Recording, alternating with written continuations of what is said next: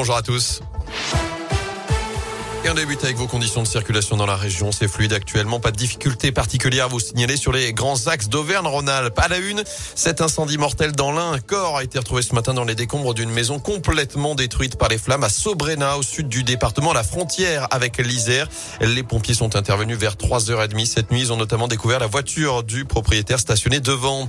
Autre incendie cette fois à Clermont-Ferrand. Huit personnes ont dû être évacuées cette nuit à cause d'un feu qui s'est déclaré dans une résidence près de la gare. Parmi elles, deux personnes ont été prises en charge, légèrement accommodée par les fumées. Une enquête est ouverte. À retenir également, pas de vœux cette année à Bourg-en-Bresse. La ville l'annonce ce matin. La traditionnelle cérémonie prévue le 8 janvier est annulée par précaution compte tenu de la situation sanitaire qui, je cite, se détériore de manière préoccupante dans le département.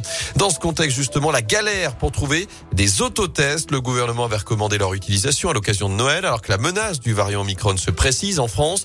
Comme leur nom l'indique, ils peuvent être pratiqués directement sans avoir à passer par un centre de dépistage ils sont aussi moins invasifs que les tests PCR ou antigéniques. Mais aujourd'hui, ces tests sont très difficiles à trouver. Marjorie Cital-Daon est pharmacienne dans la région et nous lui avons demandé si elle avait des autotests dans son officine. Voici sa réponse. Non, pas possible de trouver des autotests pour deux raisons. Pas dispo, comme euh, pour ce qui est des tests antigéniques eux-mêmes, ça file très vite et euh, on a atteint des délais de livraison qui dépassent les fêtes. Quoi. Du coup, euh, pas de disponibilité pour pouvoir en commander. Et puis, démarche que nous on a prise qui à un moment euh, les autotests n'étaient pas euh, considérés fiables, pas considérés euh, comme pouvant être utilisés pour justifier.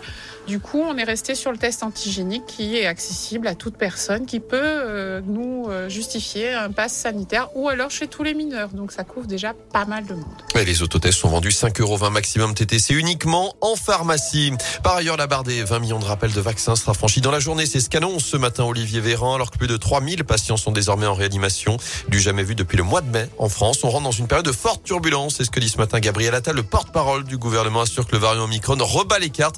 Il est nettement plus contagieux que tout ce qu'on a connu.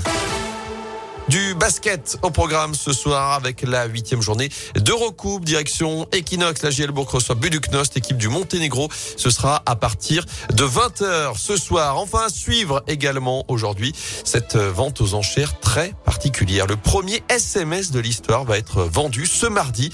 Il avait été envoyé par l'opérateur britannique Vodafone il y a 29 ans. C'était le 3 décembre 1992. À la clé, 15 caractères pour écrire Merry Christmas, joyeux Noël Noël, évidemment.